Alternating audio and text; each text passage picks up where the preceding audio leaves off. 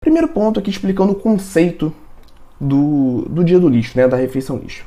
Nós temos na nossa cultura os alimentos hiperpalatáveis. São esses alimentos como estão na imagem aí. É hambúrguer, doce, é pizza. Esses alimentos, pela sua composição, eles têm uma maior capacidade de agradar o nosso paladar. Então, fisiologicamente, o nosso corpo ele tem uma preferência por esses alimentos. Obviamente, né, esses alimentos são empregados em contextos sociais também muito favoráveis. Então, ninguém se reúne com os amigos para beber água ou então para comer salada. Então, a gente parte desse princípio.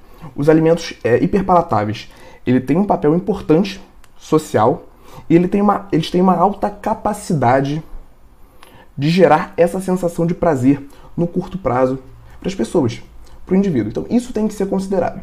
Né? Quando a gente, em um primeiro momento, restringe esse tipo de refeição, esse tipo de alimento, a gente já está indo numa contramão né, de um comportamento humano. Geralmente, esses alimentos hiperpalatáveis, eles são compostos por carboidratos, né, carboidratos de alto índice glicêmico, gordura e sódio. Essa é uma excelente combinação para agradar o paladar humano. Lembrando também que quando a gente fala de sódio, é muito comum essa associação do sódio a alimentos salgados, mas o que não é uma realidade. O sódio em si, ele não é salgado. Então é comum encontrarmos alimentos doces também ricos em sódio. E esses alimentos, no geral, eles têm baixa, um baixo teor de nutrientes e um, um grande volume calórico. Se nós não tomarmos cuidado com a sua ingestão, obviamente os resultados do nosso paciente ou os seus resultados estarão comprometidos. E aí, gostou desse corte?